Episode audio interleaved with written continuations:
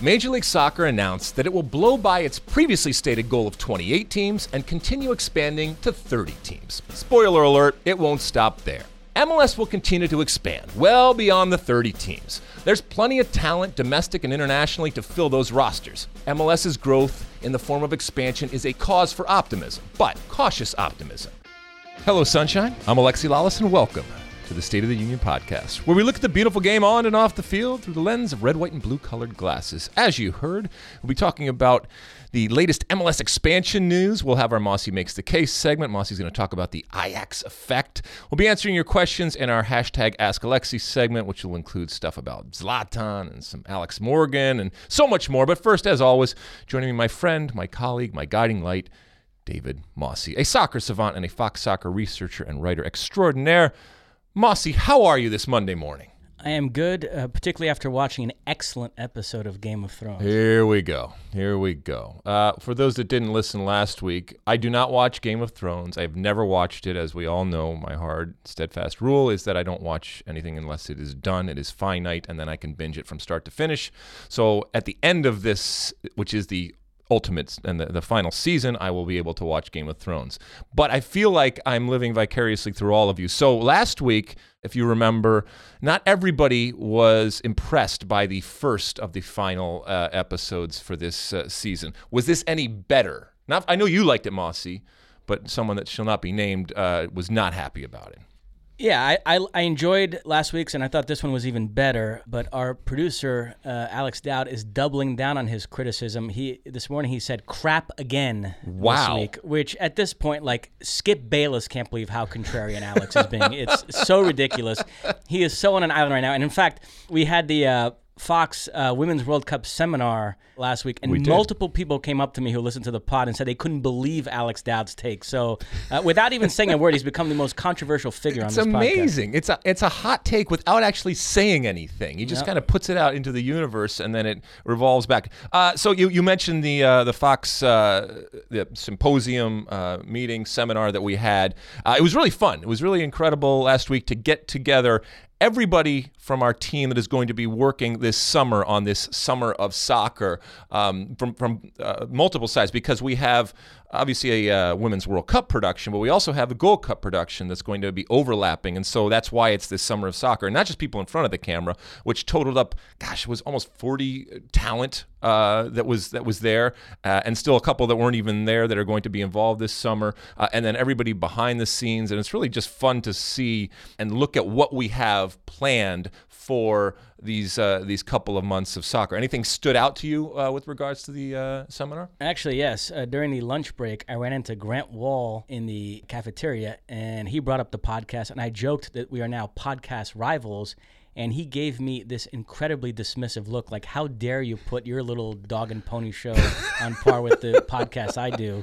Uh, so uh, well, offense was taken, Grant. You know, well, we all know that uh, you know Grant, and, and, we love Grant, and what he does over there with Sports Illustrated and everything is all fine and well. But we all know it's an elitist type of approach to uh, soccer, and you know we we want as many people into the tent as possible, and we don't look down our nose at anybody for who they support or how long they've supported or anything like that. We don't care. I think, think that's what we're going to stand on over here. Is that we are the people's podcast. All right, Grant is, you know, the uh, the uh, um, like I said, the the elites of the world when they want to, when the the Euro, the Euro snobs and the soccer snobs out there. That's your podcast. Uh, but we love Grant. We love, oh, and uh, he does a great job uh, over there. I, I I will finish it up with this. So it was not just a, uh, a seminar to kind of go over all the ins and outs of what we're going to do this summer. We also had a marketing element of it. Uh, and you will see pictures coming out. And I, I tweeted one out about uh, the legend uh, JP Dellacamera. You will see pictures coming out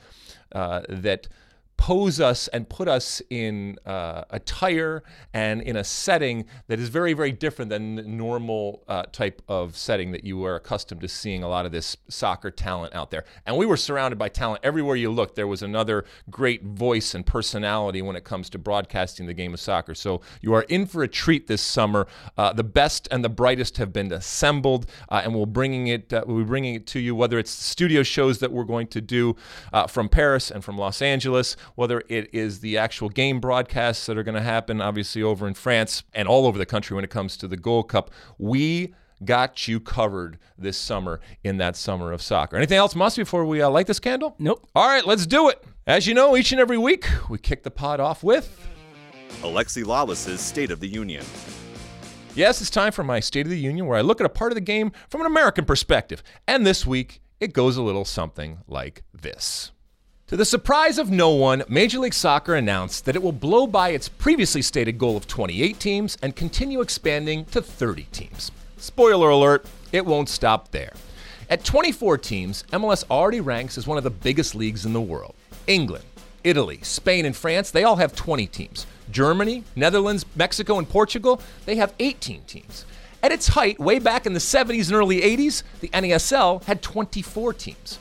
But rapid overexpansion and questionable additions in ownership helped lead to that league's demise. NASL has always been used as a case study and a cautionary tale, and Major League Soccer has tried to avoid repeating those mistakes of the past. But since 2005, MLS has added 18 new teams and gone from a 10 million to a 200 million dollar expansion fee. So, is all this expansion good? Well, for one thing, the American soccer landscape and culture in 2019 bears little resemblance to that of 1979. 40 years has brought about an unprecedented popularity, relevancy, and appetite for the game. Also, the MLS ownership table? Well, that consists of a very large group of billionaires. It is a pretty successful, smart, and expensive table that's not used to failing. MLS will continue to expand well beyond the 30 teams. There's plenty of talent, domestic and internationally, to fill those rosters. Because of country size, I also think MLS will become more regionalized and rivalries will become much more important we might even see a situation where MLS gets so big that it splits into a MLS 1 and MLS 2 scenario with some sort of promotion relegation. Yes, MLS's growth in the form of expansion is a good thing and cause for optimism, but cautious optimism. Because the truth is, no matter how big MLS gets, it's never too big to fail. All right, Mosse, there is my uh, State of the Union for this week. I guess the simple question is uh, in your estimation, is this rapid expansion good for Major League Soccer? I wouldn't go too far beyond 30. Uh, I Why? made this point last week. Since its inception in 1996, MLS has had this dilemma. Do we model ourselves around other sports leagues in the United States or other soccer leagues around the world? And in this regard, they've clearly chosen other sports leagues in the United States.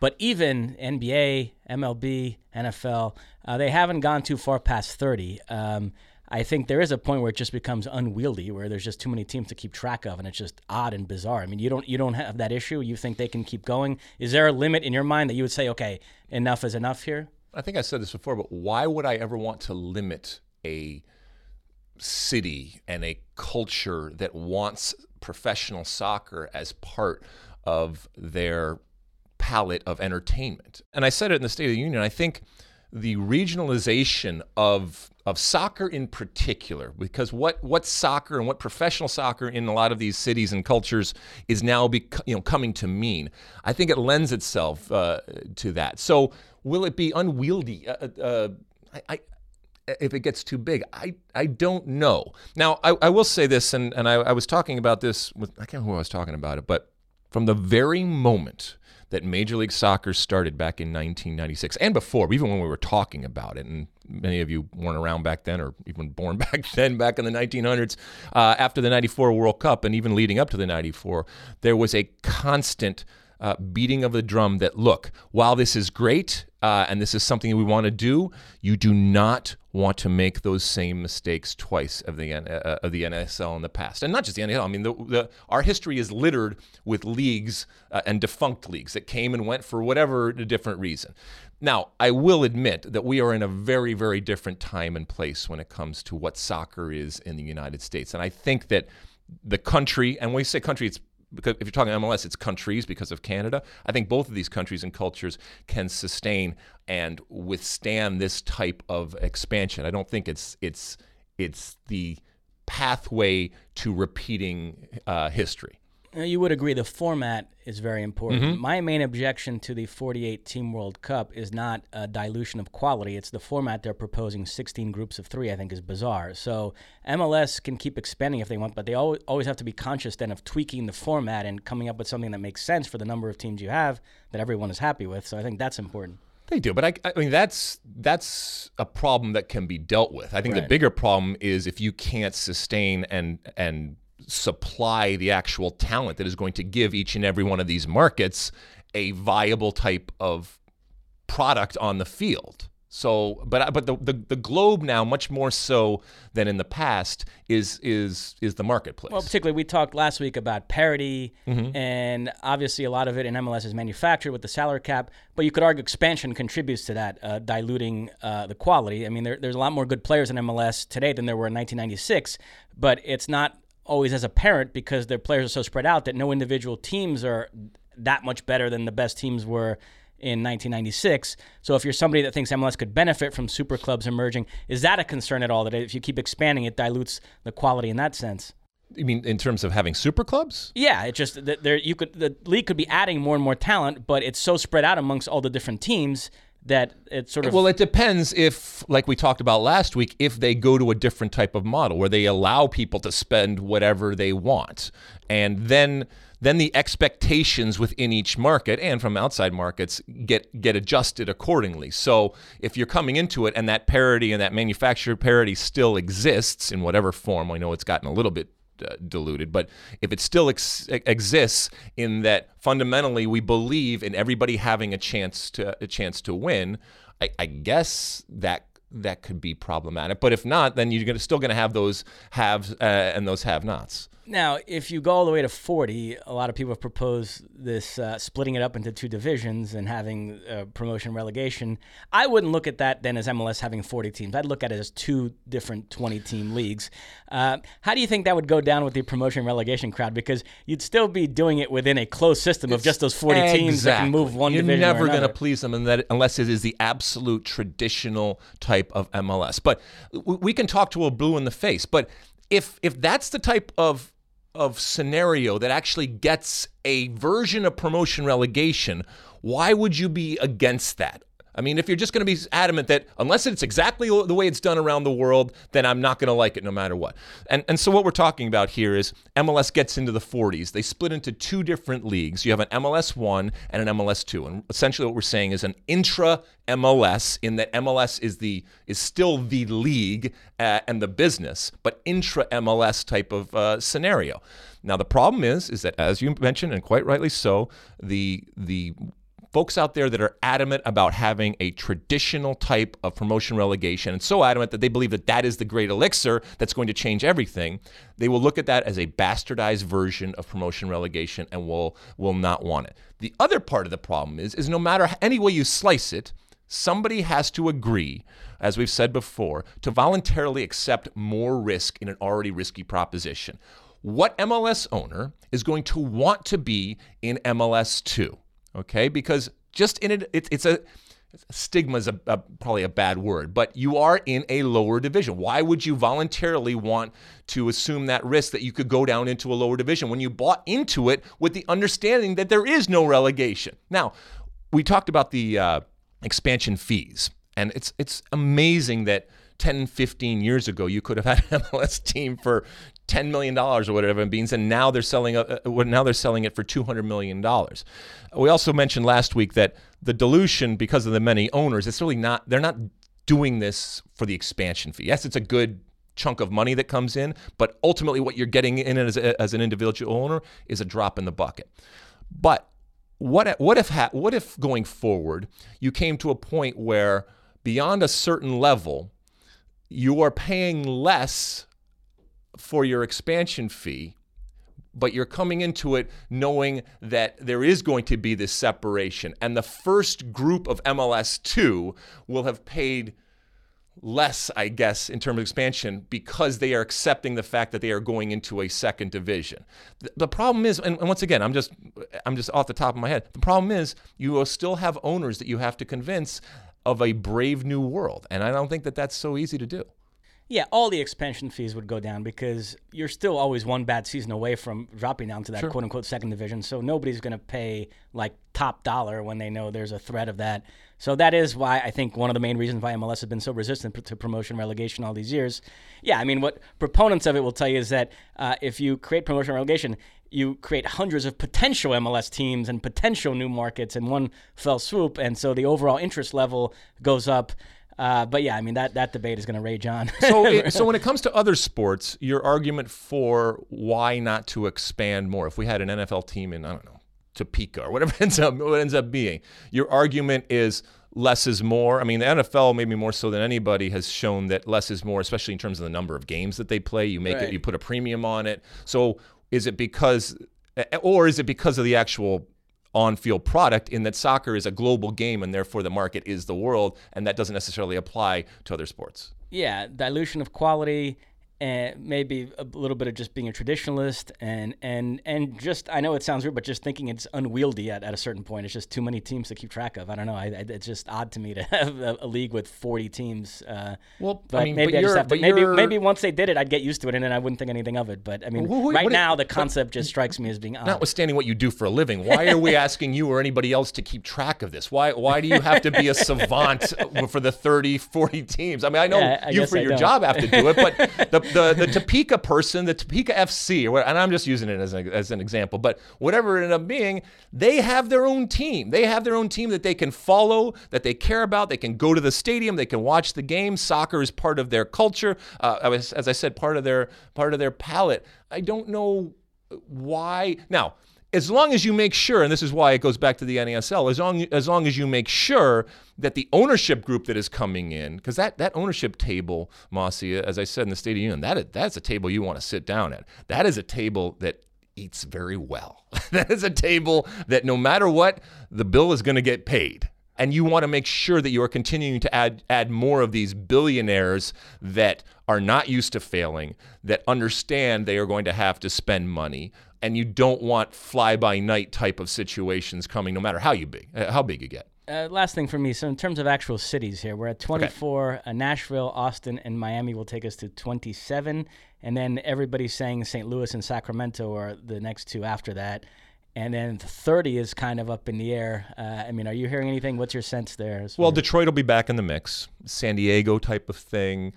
So yeah, I mean, look, it's going to be Sacramento and St. Louis, and that's great. You know, you have once again a team that that's always the bridesmaid in terms of Sacramento, and it's as, as turnkey as you're going to get uh, right now, and they've been dying for it. And all these public comments from the commissioner, everything, they wouldn't have done this if there wasn't a understanding that this is what's going to happen. But by the way, uh, now it's two hundred million dollars that expansion fee, uh, so that's another fifty million that they have had to uh, have had to tack onto it, and yet they're still willing to do this, whether it's St. Louis or Sacramento.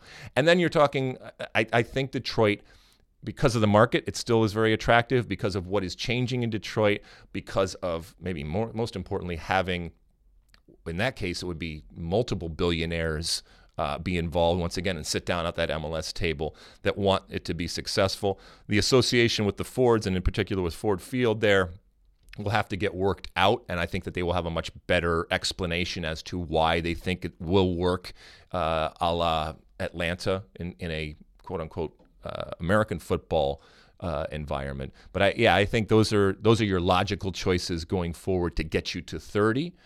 You know, and then after that, but I don't, I, I still don't think they're going to stop. I still, I still think they're going to continue to add teams, and we're going to get into the mid 30s.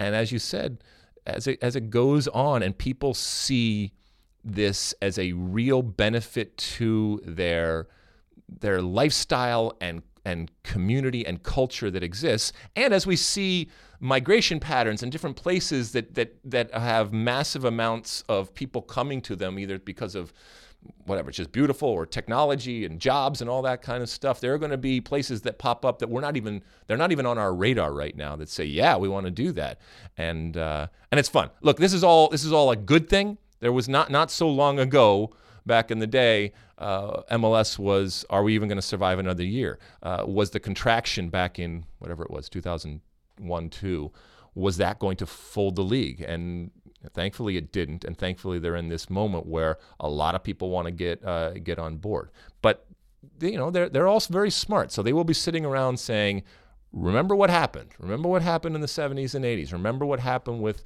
the NASL. And we don't want to do that. And I think that they will guard against, in multiple ways, making those same mistakes twice. And, and look, you, you hope they do because whether you like MLS or not, you can recognize that it, I think that it is a positive influence on the game. Can it grow? Can it get big, bigger? Yes. Does it have problems? Yes. Uh, does it have challenges? A- absolutely. But it is a positive influence on soccer in Canada and the United States going forward. And the fact that there are people that want to continue to put money into this, that is a good thing for all for all soccer fans. And it's good for USL and it's good for the women's game and it's good for soccer in general that this is happening. All right, anything else, Mosse? Nope. All right, moving on. Hello, people. It's Alexi here. More of the State of the Union podcast is on the way. But first, I wanted to tell you about a service every soccer fan needs to check out Fox Soccer Match Pass. With Fox Soccer Match Pass, you can stream live and on demand matches from Major League Soccer, the Bundesliga, international friendlies, and more, all on your favorite devices. And the best part, it's all ad free, and you can cancel at any time. So check out foxsoccermatchpass.com and get started today with a free seven day trial. Now, back to the show. Mosse makes the case. All right, it's time for Mosse Makes the Case, that moment uh, of the week when you case for something. What is it this week? My case is that the sun even shines on a dog's ass sometimes. Oh, my. Here we go. The Champions League semifinals are set, and for the first time in 22 years, they include Ajax, a once great power that had fallen outside the mainstream of the sport. This season was the first time Ajax reached the knockout stage since 2006, the first time they took part in the group stage since 2014, and their campaign began all the way back in the third qualifying round. It is a great story. I enjoy watching this Ajax team, but let's not make it more than it is. I read a slew of tweets suggesting that this Ajax run somehow disproves the notion that European football is all about money because they only spent such and such, and here they are. Uh, you're always going to have exceptions. You're always going to have surprises, particularly in a knockout competition. But you have to look at larger trends. And if you can't see that the larger trend in European football is towards big spending clubs being the only ones that can consistently challenge for and win major trophies, then I can't help you. In the last 14 years, the Champions League title has been won by a club from England, Spain, Italy, or Germany. And we know what's happened domestically. This past weekend, Juventus clinched an eighth straight Serie A title. PSG secured their sixth League One crown in seven years, and Bayern Munich took another step towards a seventh straight Bundesliga title.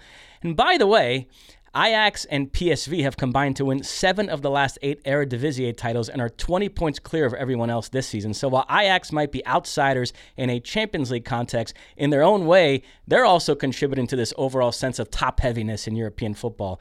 I am not a fan of the Super League, but let's not pretend that because Ajax have reached the semifinals of the Champions League, the underlying premise that's led some to propose a Super League isn't undeniably correct.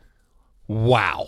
Okay, so in my time, I have come across some uh, Debbie Downers and wet blankets and cynical, pessimistic, negative uh, takes.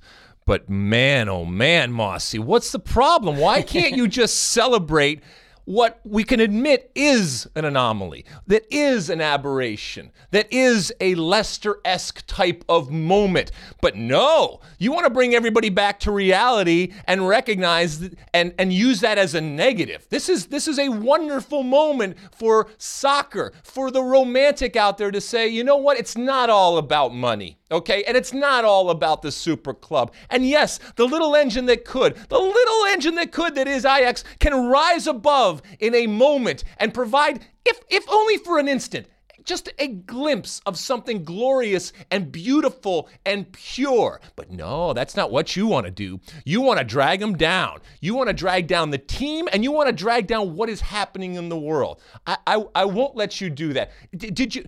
D- did you not enjoy it at all, or do, or, or do you feel that this is that, that that this sentiment out there is permeating throughout the soccer universe that everybody believes that now something has changed? Uh, yeah, that's the sense I got reading some of those tweets. it's funny too. You brought up Leicester, and it, it reminded me of another thing. In 13 of the last 14 years, the Premier League title has been won by Chelsea, Manchester United, or Manchester City. Uh, Chelsea and United five each, and City three Right. times. Chelsea are owned by a billionaire Russian oligarch who spent insane amount of money on players. City are owned by a trillionaire Arab sheik who spent insane amount of money on players. And United are the richest sports franchise in the world. The one exception in that span was Leicester City. I remember sitting uh, recently in a Fox Sports production meeting.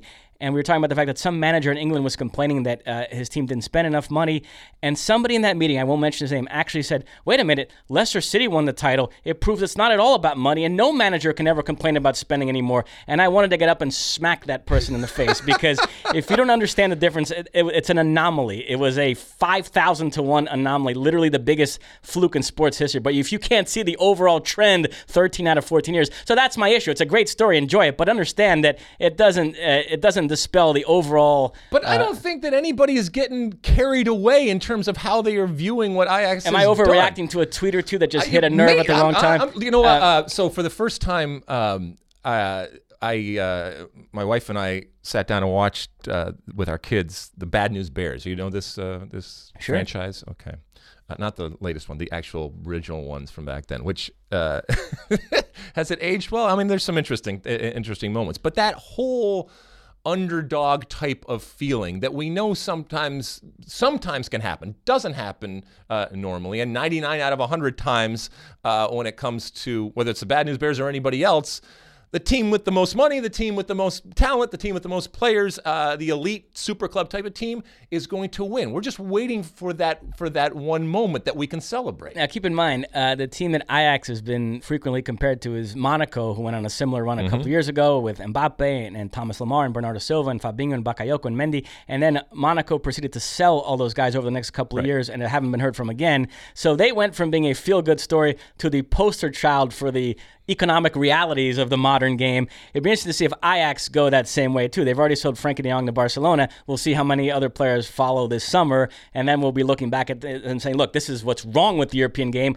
the fact that a team like this can't hold on to its players and build off the success and have kind of a sustained run." Yeah, but how do you, how do you fix that? If if all these if if somebody came to you, okay, after you nurtured whatever it ends up being and said, "We we'll pay ridiculous amounts of money that's going to either fill your pocket or fill your coffers to create more talent, stuff like that." It's it's impossible not to say no, we, we can't possibly do that. Why why would you say no? No, no, So, absolutely. But so how do you change that? uh, by adopting an MLS style salary cap. Yeah, yeah. We talked about that on our Bundesliga uh, coverage uh, this week. And you gave me a shout out I did. On a TV during that conversation, uh, which I uh, greatly on appreciated. Let me pivot to a couple of other uh, big talking points Okay. from this uh, Champions League quarterfinal. A few months ago, I thought the VAR debate had been settled. Everybody had come around to it, but uh, the, this Champions League knockout stage has served to reignite that debate. Uh, at least in England, I think everywhere else everyone's okay with it, but in England, it's still this raging topic. Uh, critics of VAR have been emboldened by some of the incidents that have taken place. Have you seen anything in this Champions League knockout stage that's made you question your pro VAR stance at all? No, not at all. And and, and that the English are angry only only firms up my opinion that it's the right thing to do. Yeah, I mean, listen, I, I'm for it, but I'm willing to debate somebody, I, I guess. But I, I don't understand people who, uh, the way that that City Tottenham game ended, were still complaining because that was the quintessential pro VAR moment where you had a goal scored in stoppage time of the second leg that was going to decide the tie, send one team through at the expense of another, and it was clearly offside, and we were able to review it and correct it, and it, it, it didn't take that long. In one minute, they were able to correct that, and the right team went through, and yet there were still people complaining. So it just shows you that certain people are just fundamentally against it. If their team scores a goal and it gets waved off by VAR, even if it was the correct call, they act like they got cheated. There's just something inherently cheap to them of having a game decided by then VAR. immediately they revert to that traditionalist type of stance and yes okay but but you're taking away the romance and you're taking away the beauty of that moment uh, one a wonderful MLS player who, who now works as a pundit Alan Gordon uh, was uh, I, I saw him uh, tweet out something this week where he was he was so aghast at this this moment, and we've created a new moment. I think we talked about this before on the pod that the actual moment of the goal scoring is fundamental and um, at times it's iconic. It it it it, it represents everything in a in a sport where so few goals are scored. That moment is what you wait for and you hope for, and you don't always get it. But when you get it, there is that incredible explosion that happens on the field in terms of the players, but there's also that explosion off the field. And we have elongated that moment now, or we have added a secondary moment and this this kind of purgatory, which I actually love because I look at it as the ultimate production and show and form of entertainment where you have the act then you have the judgment that it, that happens and then you have the the reveal the verdict if if you will. And so you have two opportunities. And I I, I am fascinated by this moment where everybody's looking around. The VAR the goal has happened.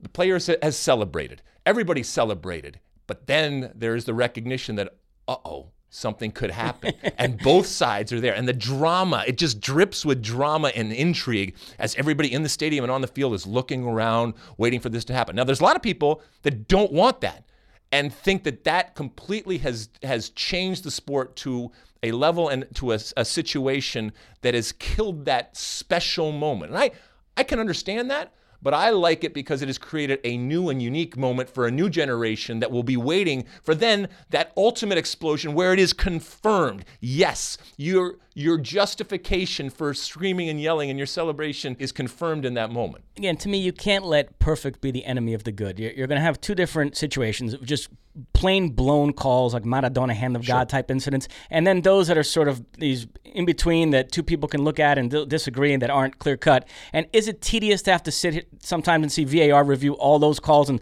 still come out with a, a, a result at the end that not everybody agrees with? Yes, but I'm willing to pay that price to eliminate the blatant mistakes. Leave us only debating the debatable calls and get rid of the, the blatant mistakes that, you know, I don't want any match decided by just something farcical like Maradona hand of God. So if VAR eliminates that, to me, it's a step forward in the game. And I don't know how people can't sort of uh, recognize that, but but still, I mean, this debate rages on. The other big uh, uh, thing about the Champions League quarterfinals is we're once again relitigating Pep Guardiola's legacy because City were eliminated. So now people who think he's a fraud have, have come out again and, and say he hasn't won the Champions League since he was at Barcelona with Messi. And so I don't know. What, what do you think? Are you on that page or is that harsh? And, I, don't, I don't think that he is a fraud. I think that he has a wonderful mind for the game, and I and I think that, and this is where we get into romance, if you will.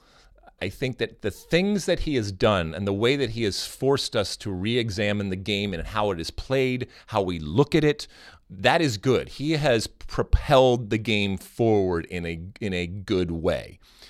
That it has all been done at the elite level with the best players in the world and at the best teams. I think that that is a fair it's not an argument, but when you are talking about him, it is fair to bring that up. Uh, and, and look, there is a specific uh, skill set in order to manage the best players in the world. But, you know, this is what we talk about all the time coaching them up. And, you know, so when people say, all right, yes, but what if he was at a middling or, or low level team? Could he do the same thing? I don't know if we're ever going to see it, but th- I think it's still fair to talk about Pep Guardiola and to make sure that part of that conversation is that all of this wonderful change and this incredible thinking that has gone on has happened in a very, very elite and unique type of environment that most coaches, most coaches never have at their disposal. Yeah, I mean, it doesn't have to be a binary choice, genius or fraud. You can just argue that some of his Champions League failures chip away at his greatness some. I think that's fair. I mean, I look at Pep as a guy that's great at the macro stuff, not so great as the micro. He has this philosophy that he's great at implementing, and his teams play exactly the way he wants them to play. And they play so brilliantly and dominate games to such a degree that they can't help but win a lot of trophies along the way. But he's not a great uh, game tactician as far as uh, his lineups and substitutions. And you rarely come out of a game thinking, boy, he came up with a game plan specifically for that opponent in that situation that was brilliant. So the micro stuff, I think sometimes he trips up on, and and and it it, it can his team can get burned as a result. But I mean, the, the, the big picture, just getting the teams to play a certain way, and and it's a style that I really admire. So uh, I think he's he's a genius in that regard. Uh, and, and just to end on uh, the semifinals, so we have Liverpool, Barcelona, Ajax, Tottenham. I, I, tell you, I cannot make my mind on Ajax, Tottenham. I've gone back and forth, but I really don't know who's going to win that. Uh, Liverpool, Barcelona, which is going to be just an epic tie. I can't wait. But I'm leaning Liverpool. I think they're the slightly better hmm, team. So interesting. you uh, think they're better than Barcelona? Yeah. Uh, how do you how do you see? I will take Barcelona. And do you have any sense for the other one? And boy, it's tough, huh? I mean, yeah, I'm going to pick Tottenham because I think it's at some point you keep picking against Ajax and they're going to lose at some point, right? I think, uh, yeah. There you go. What, do you, who are you picking in the other one? So Look at I'll go. I'll go Ajax just to go different from you. So I've got a Liverpool Ajax final. You've got Barcelona Tottenham. perfect, perfect. All right. Anything else? No, that's it. All right, moving on. Ask Alexi. All right, it's time for Ask Alexi. You use that hashtag Ask Alexi and you send us some questions and uh, comments or concerns, and we pick out a few of them, and Mosse reads them out. All right, Mosse, what uh, do the folks want to know this week? At CV Manuk. Hey Alexi, after yesterday's Champions League drama, I'm presuming this question was the day after the uh, Manchester City Tottenham game. What's the greatest uh, game of soccer you can remember watching? Well, you got one while I try to Yeah, think we of one. both uh, struggled with this. Incidentally, the Man City Tottenham game occurred the same day as our uh, Women's World Cup slash Gold Cup seminar. And I watched the last 20 minutes of that game sitting next to Aly Wagner, who is a huge Tottenham fan. She had the game on her uh, iPad. And I mean, it, it confirmed every theory I've ever had about women. They are nuts. Because, I mean, it, it was incredible. I've never seen a person act that way. But you know what? I was happy for her because I love Aly. And she, she I mean, she is a diehard. Did you tell her then that you picked uh, Ajax? Uh, I did not. I did You not. didn't? No. Uh, okay, well, I'm going to tell her that for sure.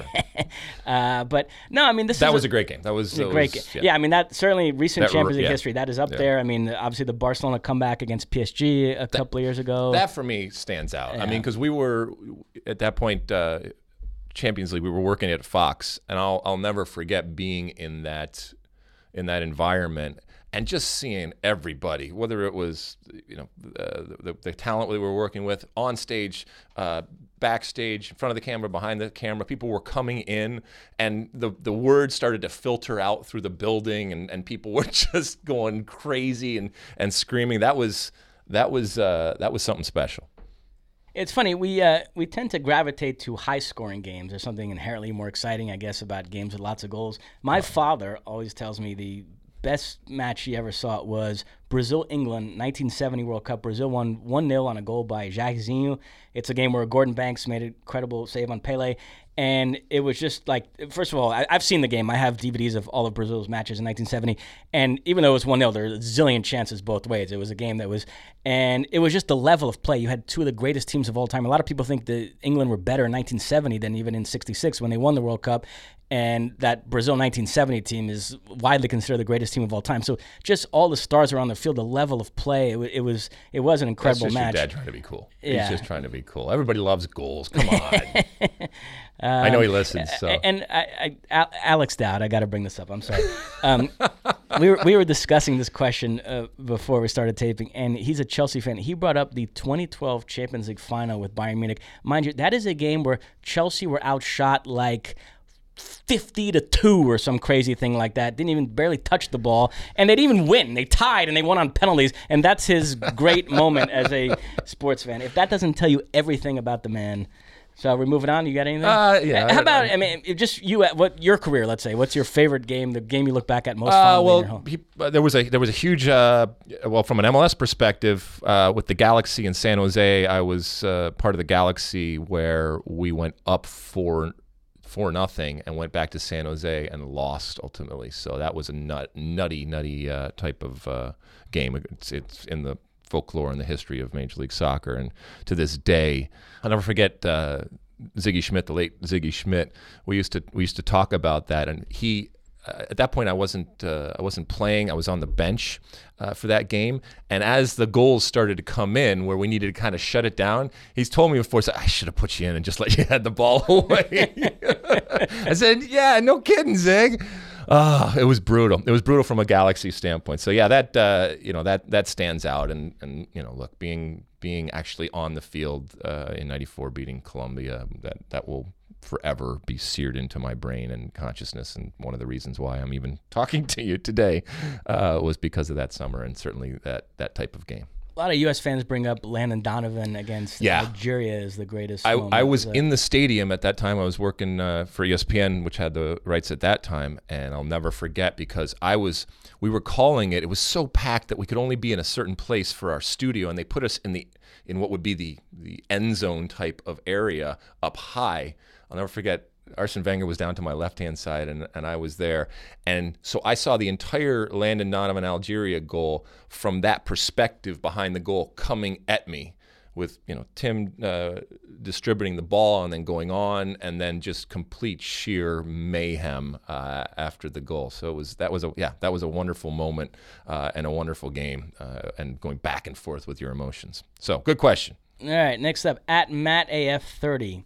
At Statman Mosse, at Alexi Lalas, great podcast. Thanks a lot, Matt. But it was very concerning how much uh, Berhalter references Zardes and what he can do. He is terrible at the international level and completely overmatched. Not really a question, but do you agree? Oh, I'm sorry. He, that's Alex Dowd writing that. I'm sorry.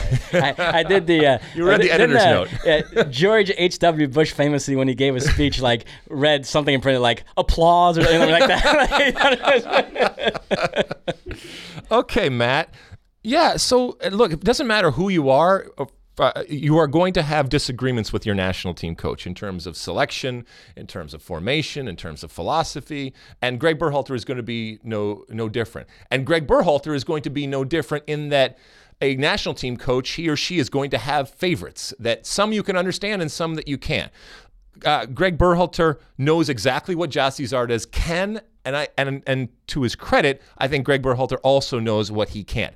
Also, keep in mind that I know it's a small sample size, but we have yet to see a national team under Greg Berhalter that has had uh, uh, a healthy Jozy Altidore as part of it, which and I do think that he is going to come into play, and that's a very very different type of player up top. And I don't know if Greg Berhalter is going to go with that in that direction, but that that gives you a different side of what's going on. So just because Gyasi Zardes is playing and being called in and is getting uh, plaudits from his his former coach at Columbus, but now his national team coach, I wouldn't automatically have that uh, be that that Gyasi Zardes is going to be the be all and end all going forward when it comes to uh, c- comes to attacking. Look, we all know that Gyasi Zardes is is limited. He can do some things well, and other things uh, other things he can't. And we're going to really find out through the summer, and in particular when they get st- when U.S. starts coming up into the into the latter rounds of Gold Cup against real quality opponents that can shut down whatever we have up top, and you're going to need someone. That, then we're going to find out exactly what this what this looks like. But I I agree with you in the sense that sometimes when I watch Gyasi Zardes, I think that the ceiling has been hit, and this is what he is, good and bad, and it's not yet good enough for us to do what we all know we have to do, which is compete against elite teams uh, out there. But I'm also not ready to discard him completely because I think that there are times and places where Gyasi Zardes uh, can help this national team. And he certainly understands. And by the way, as we've said before, it's not about Greg Berhalter picking the best 11 players. And it's certainly not about him picking the best 11 players that you think are the best 11 players. It's about picking the best collection of 11 players. And it might be some players, whether it's Gyasi Zardes or anybody else, that you scratch your head, but they do the job. And in particular from Greg Berhalter, who is so adamant about this is what we are doing, this is what each position is doing, this is how we're going to play as a team. When you find those players that can do that, it doesn't necessarily matter what anybody, well, it doesn't matter what anybody else thinks. The only thing that matters is if Greg Berhalter believes that you can do that job. All right, what else? Except at slang 1001. The first player that comes to your mind when underrated is mentioned. Oh, I don't know. You got some out there? Let's see. Um, oh, oh, well, just just in uh, in let's for example, Major League Soccer right now. There's a there's a player for LAFC, which is by the way the the number one team in the league. They are cruising. There's a guy by the name of Latif Blessing who I think is oftentimes underrated in uh, the work that he does, the multiple positions that he plays, and his ability to be very, very good at playing multiple positions. That just that just popped into my mind because I was watching the uh, LAFC Seattle game uh, yesterday, and I don't think that he gets enough credit because that's really what we're talking about here. And for some of the bigger teams, it's hard because these names are so big and famous. It's hard to say, well, this guy doesn't get enough credit. Yeah, I mean, this is. Uh, by the way, I attended that LAF, LAFC Oh, did you? and we'll talk about it in the Okay. back three. This is a little bit recency bias, but I've been thinking about this guy in the last 24 hours. you know, Messi and Ronaldo have been so great that they've cast a shadow, and you, you sort of forget that there have been some players that have had like sneaky all-time great careers too during that period. And, and one guy I was thinking about is Karim Benzema, Mm-hmm. who had a hat trick uh, this weekend against Athletic Bilbao. There are a lot of reasons why Real Madrid have struggled this season. He's not one of them. He's up to 21 La Liga goals, 30 in all competitions. Here's a guy that when he broke through at Lyon looked like was going to be this great goal scorer. He goes to Real Madrid, played alongside Ronaldo. He's asked to reinvent himself as more of a playmaking center forward, kind of like the role that Firmino plays with Liverpool. And he's done so beautifully, and they've won uh, all those uh, Champions League titles with him, and Ronaldo loved playing alongside him. Then Ronaldo leaves, and at 31 years of age, they tell him, hey, we need to you to go back to being a prolific goal scorer, and he's done it. 30 goals in all competitions this season. And boy, he's you look at his career numbers, he's the fourth uh, leading scorer in Champions League history behind only Messi, Ronaldo, and Raul. And next season, he's probably going to surpass Puskas and become one of the top five leading scorers in Real Madrid history behind only guys like Ronaldo, Raul, Di Stefano boy, he's had a sneaky all-time great career and won all these trophies. And and by the way, even the one World Cup he played in 2014, he played well. He scored three goals, and then shortly thereafter, he was banished from the national team because of the issue with Valbuena. He was only like 27 at the time. He was on pace, uh, his caps and goals, uh, uh, to potentially break the France records in that in that regard. So I mean, Benzema to me is a guy that's had a phenomenal career, great player, and I think maybe deserves even more credit than he already gets. From a women's national team perspective, uh, Becky Sauerbrunn uh, would come to mind. I mean, everybody, look, she's a, a, world champion, so it's it's hard to be underrated and everything. But on a team uh, that traditionally is so much about attack and scoring goals and all that kind of stuff, you need somebody to defend. And in particular, it, it's it's you know it's kind of like a Barcelona type of thing where defending for those types of teams that you know are going forward and have all the possession and at times are going to expose you in ways that other teams wouldn't and you not only have to be prepared for that but you have to welcome it and and accept that in a, in a very different way and I think she does recognizing that look I can scream and yell about having everybody come back and we can be compact and all that kind of stuff but that's not what we are about we are going to go forward and the the, the the great names that we have and the great talent that we have is going to score goals which means that I'm going to get at times strung out playing one one against one in space and all that kind of stuff and I'm gonna I'm, I'm gonna deal it in the same way that PK or whoever at times does it for uh, for for his team. That's it. Okay. All right, listen, uh, use that hashtag Ask Alexi and send us your questions, and uh, we will read them again uh, next week. Moving on. The back three. All right, it's time for the uh, back three. Some big stories and games and moments uh, out there. Mosse, what do we have in our back three this week? I will start with this. Alex Morgan was named by Time Magazine as one of the 100 most influential people in the world. And her entry uh, was written by Mia Hamm, who talked about how seeing how her daughters, how much they love Alex Morgan, has made Mia appreciate like how important Alex Morgan is to this current generation of, of young female soccer players coming up, and also uh, how she admires Alex Morgan and I guess the rest of the current U.S. women's national team for their fight for equitable pay mm-hmm. and all that. And so uh, Alex Morgan, the only uh, one of only two soccer players on the list. Mo Salah was also on there, and you know he's obviously obviously a great player, and also as a Muslim, he's been outspoken about the treatment of women in the Muslim world. And so, uh, what do you make of that, uh, Alex Morgan? I guess also you can throw Mo Salah in there, getting in that list. Both left-footed too. Okay, so Alex Morgan, I think, well, first off, from a Mia Hamm perspective, what I think Mia sees in her is that passing of the baton, and I'm not even talking about scoring goals and winning World Cups or anything, the passing of the baton of responsibility to uh, to fight for what you believe is right for you individually, for your team collectively, uh, for in this case equity uh, and equality and I think that there is a pride that the previous generation that worked so hard to establish that philosophy and ethos, there's a pride when they see that next generation take a hold of that uh, and do that. Then you add the fact that she is a incredible uh, world class goal scorer uh, that uh, continues to seemingly get better and better and better. Uh, and when you need somebody to score, she is there to, to do that job. Then you add the fact uh, about how influential she is in terms of her.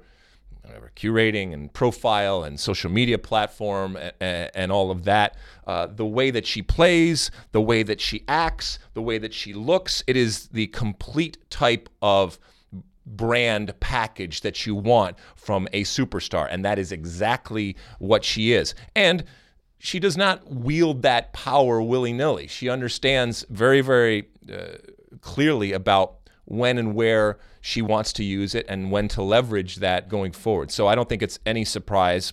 Congratulations to her, first off, to, to be included in that in that list uh, and a some some pretty incredible company that you uh, that you have there.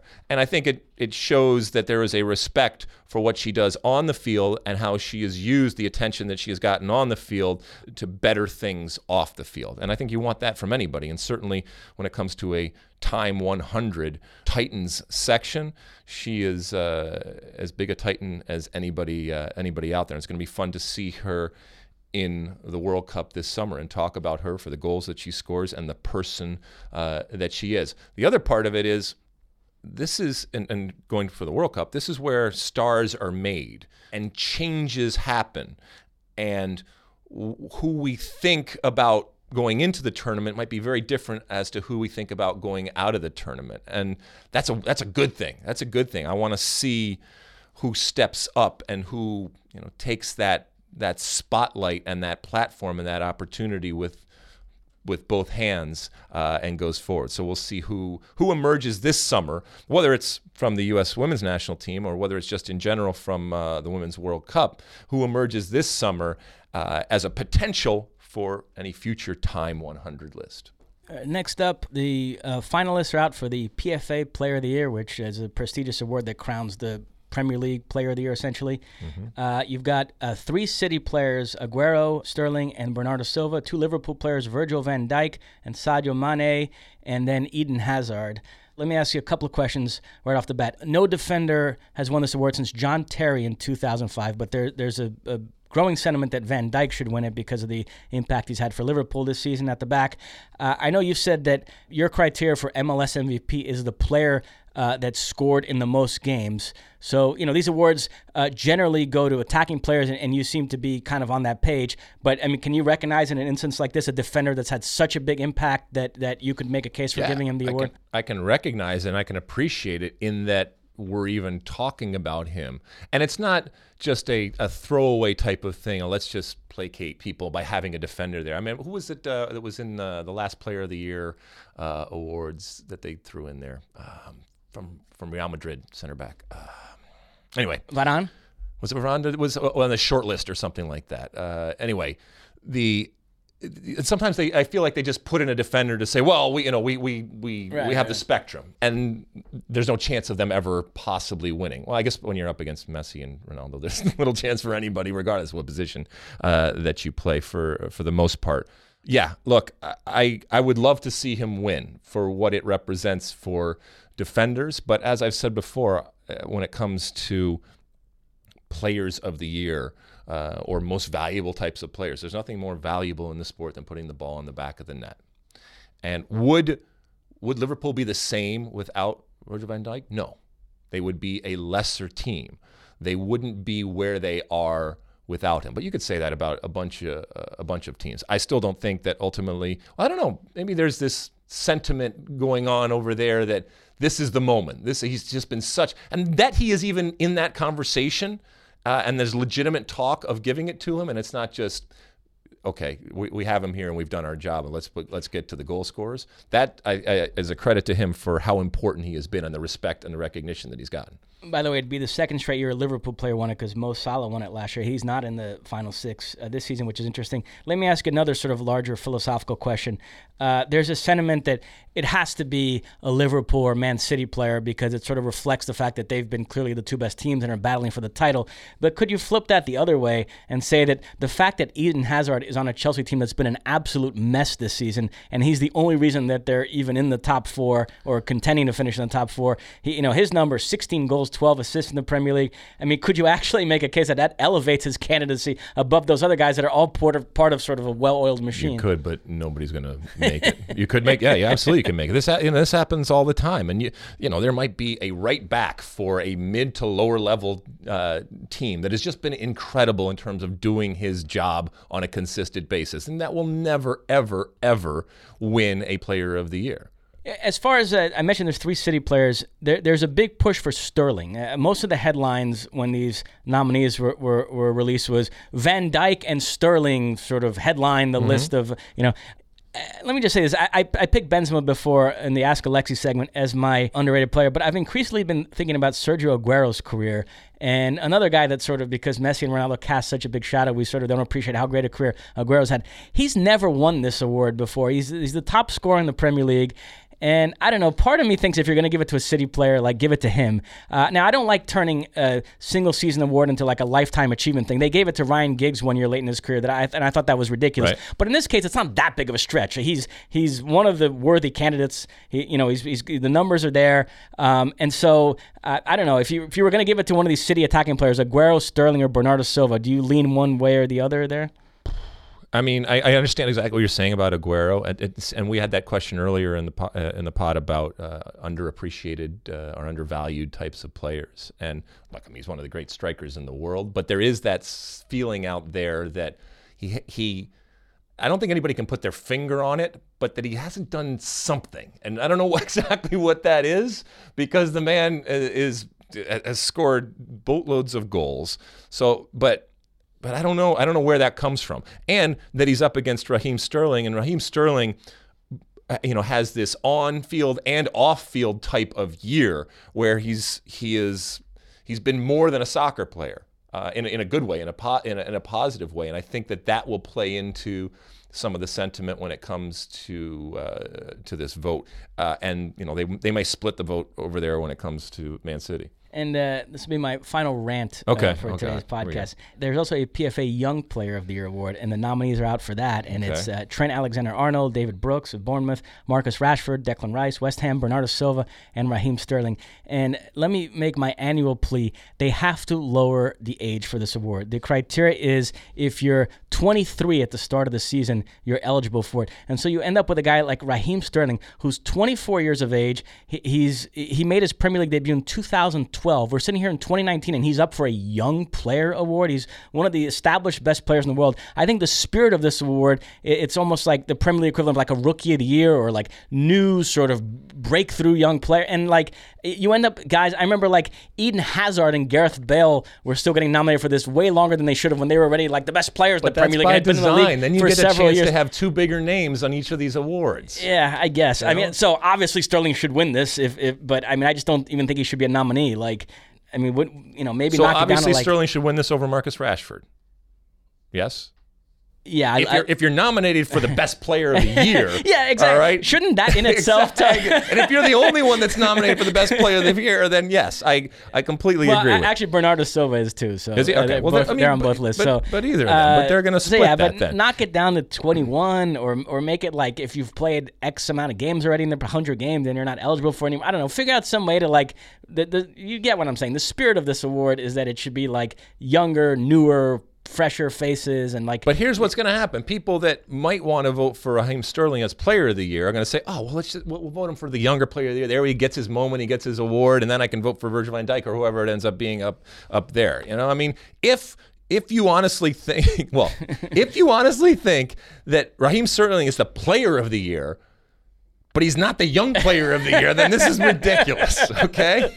So if you're voting for Raheem Sterling for player of the year, you have to vote for him for newcomer of the year or young player of the year, whatever it's uh, not newcomer, young player of the year, which isn't even young anyway, as we just established.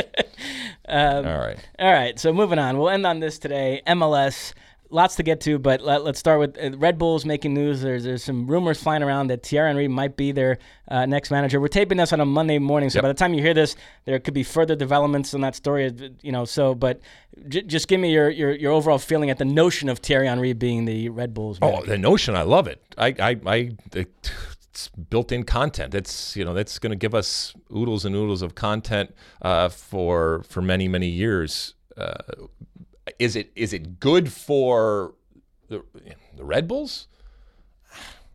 I mean, I don't know. I mean, there's a, obviously a very small sample size when it comes to his uh, his career as a manager, and it certainly is not. Look, you're laughing over there. Why are you laughing over there? No, because... don't don't don't anger Thierry Henry. Okay, don't. I I I have been there. All right, he will seek you out. maybe I'll, t- I'll tell the story some other time, but uh, it, it happened once. I'll, I'll save it for another pot. I have a, I have a great ter- Thierry Henry story uh, from from back in the day, uh, I, I, and I and I love him because I love big personality. I love big ego, and I think it would be uh, wonderful to see. And for a team like the New York Red Bulls that have strategically gone away from bigger signings, sexy signings, uh, and really focused on on young you know, youth development type of uh, stuff and, and being much more prudent and smart, but not as flashy or sexy when it comes to their signings, uh, this would be a. Uh, everybody knows who Thierry Henry is, and there's good goods and bads that come with that. But this would this would get us back interested in what is going on uh, with the Red Bulls. But he would have to obviously figure out a way to function within that uh, Red Bull organization. Look, this is all rumor uh, out there, so this might not even come to pass when it comes to Thierry Henry. And the other thing is, you sent out a tweet uh, that it read the story of MLS so far this season, and then you just had the LAFC and the LA Galaxy yeah. uh, logos. And, you know, we, we, live in Los Angeles, so maybe we're a little bit influenced by that. But I agree with you. Uh, I think it's to see those two teams up there with the best records in the league. And, and like I said, I, I attended uh, this weekend's game against Seattle. LAFC were absolutely brilliant. I mean, to watch that in person was incredible. The passing, the movement, all the goals they scored were beautiful. Uh, those two guys in midfield, Kaye and Atuesta, yeah. running the show, and then up front, Vela and Rossi and Ramirez. Uh, so it was just a joy to watch. So I'm a believer. They are an absolute juggernaut. And uh, Galaxy off to a great start as well. It's not an LA bias. I mean, they are the top of the league, the one and two. Uh, supporters Shield race, they're one and two, and the Galaxy have a couple games in hand, so this could be, get really, really interesting. Now the uh, the Trafico comes, uh, El Trafico comes later on in the year. Are you uh, we talked about the El Trafico thing, and whether you want to keep calling it that or not. I'm I'm, I'm continuing to call the uh, LAFC. Is there some pushback Galaxy. against? Yeah, there's some pushback, inclling my friend Bob Bradley, who's not is not a he does not like that name, which makes it more so why we should continue to call. but I love you, Bob. I know you're listening. Uh, no, it's uh, El Trafico comes uh, later on. I think uh, there's a uh, a July game and a September uh, and an August game. It is July 19th. I come back from my travels in Europe this summer, July 18th, but I, I will be attending that game. It'll be my first activity back in the United States after six, seven weeks well, out of the country. You know, look, you talk about big personalities and big egos. none, none bigger than than Zlatan, and him talking uh, about VAR this uh, this weekend was wonderful. Saying uh, maybe MLS will punish me, but I am the MLS, so don't worry about it. I mean, that's classic Zlatan. Uh, we we love it. Keep it going. I don't think they're going to punish him or anything like that. He wasn't he wasn't happy, but it but it did highlight again what we were talking about when it comes to VAR. When it goes against you, you're you're angry, even if it's right in front of your face that the correct call uh, was made. And by the way, as you said before, there is still a subjective nature when it comes to VAR. Not everything is black and white. There is some that's that that it is either the ball went over the line or didn't go over the line, stuff like that. But there's still ultimately human beings making a subjective call, just much more informed with the with the video. So just because you believe that the call is wrong doesn't make it so. Whether you're David Mosse or whether you're Zlatan. So all right. Anything else, Mossy? Uh, no, I know you have something you want to plug. I do. Okay. So this weekend, uh, I am heading off to Minnesota once again, back on the road. Uh, heading off to Minnesota, the uh, Loons up there playing in their wonderful new Allianz Stadium Arena field. What are we talking about? Uh, anyway, up there, uh, up there in. We'll ask uh, Ben Grossman in, in Minnesota. Uh, and it looks gorgeous from afar, which is why I can't wait to get there and actually see what's going on. The Loons are taking on uh, Wayne Rooney and his DC United. They're coming into town. And what we're going to do is on Saturday night uh, at the beer hall, uh, that of the 96 taps. Now, not 96 beers on tap, but 96 taps. It is uh, a large beer hall that is in the actual stadium. We are going to record a live version of the State of the Union podcast. It is uh, going to happen at 6 p.m. local time, which would be 7 p.m. Eastern. Uh, if you are in and around the Twin Cities, please, please come out and uh, and check it out. We will package it for you uh, and give it to you next week as a uh, unique and different type of uh, State of the Union, in that it's going to focus obviously on what Major League Soccer has become, with this new stadium situation, but also much more so about the supporters culture that has arisen around all of these teams. We're going to be meeting some, uh, with some different people. We're going to have some different guests. Uh, we're going to have a fun time, which means Mossy, uh, you get the you get the week off. You get to relax and just hang out. We might have you drop in uh, and from from afar uh, and maybe give you a, a, little take here or two there that we might uh, drop into the pod. But what? What do you will have there, something to will say? there still be an Ask Alexi segment? Yeah, there'll still be an Ask Alexi segment. Perhaps I'll ask a question. That'll be my Yes. way of weaseling my way into this There we go. That, that that's that's what's going to happen. So Mossy's going to send a bunch of hashtag Ask Alexi questions to us uh, at the uh, uh, at the show. But uh, want to thank everybody ahead of time for, for helping us organize this. It's going to be really fun, uh, as I've said, uh, just to see this environment that looks so good on television, looks so good afar, to be uh, to be actually there to record a live uh, version of the podcast. Uh, and anybody else out there that uh, that wants to come hang out and drink some beers and talk about soccer and uh, and do all that on Saturday night before the game, please uh, make your way to the stadium to the beer hall in Minnesota over there. Uh, anything else? Nope. That is it. All right. Well, so we come to the end of yet another show. And my one big thing from today's podcast if you are in and around American soccer for any length of time, you will come to the realization and, and the understanding that there is no sport more litigious than uh, U.S. soccer. It seems that every single day when we wake up, there is another lawsuit going on. Uh, there was another one uh, today. Everybody's suing everybody when it comes to soccer, and that's partly because we are still, as as as positive as we may be about where we are as a soccer playing nation, we're still in a wild west type of environment with everybody vying for a piece of the pie, with everybody recognizing that there is incredible opportunity out there and trying to harness it for their individual benefit. Now, that in and of itself is not a is not a is not a problem. This is America. People see opportunity. People want to do the things to make sure that they can capitalize uh, on that opportunity. And with that comes uh, lawsuits. United States Soccer Federation uh, is being sued by plenty of people. Obviously, we talk about uh, the women, uh, the women's national team suing. We have promoters suing. We have clubs suing to get, and it all it all revolves around money and the money that exists. Now, on the surface, that's that's not a good thing to have lawsuits flying around and have lawyers constantly employed when it comes to soccer. But if you take a step back, it's not the worst thing in the world because with it can come some potential change and potentially some good change. And look, this is not about me taking sides for one side or, or the other, but if and when these things get decided, there might be some change that pushes us, uh, pushes us and propels us into the future that is a good thing. So all of that is to say that I hope that all of these lawsuits get sorted out. And when I say sorted out, sorted out in a way that ultimately benefits the game. Because behind all of these lawsuits are people and groups that I do feel in their heart of hearts are doing it because they feel it is right. They might feel it's right for them personally, but also right when it comes to soccer. And ultimately, we don't want to do anything that is going to be detrimental to creating this unique and vibrant and yes very very different type of soccer culture that we have uh, in the united states so th- with that i will just say i i remain incredibly bullish about the future of American soccer, despite the fact that there are so many lawsuits, despite the fact that at times we can in- disagree incredibly about the direction to go. And at times we can disagree so much that we actually take it into a courtroom.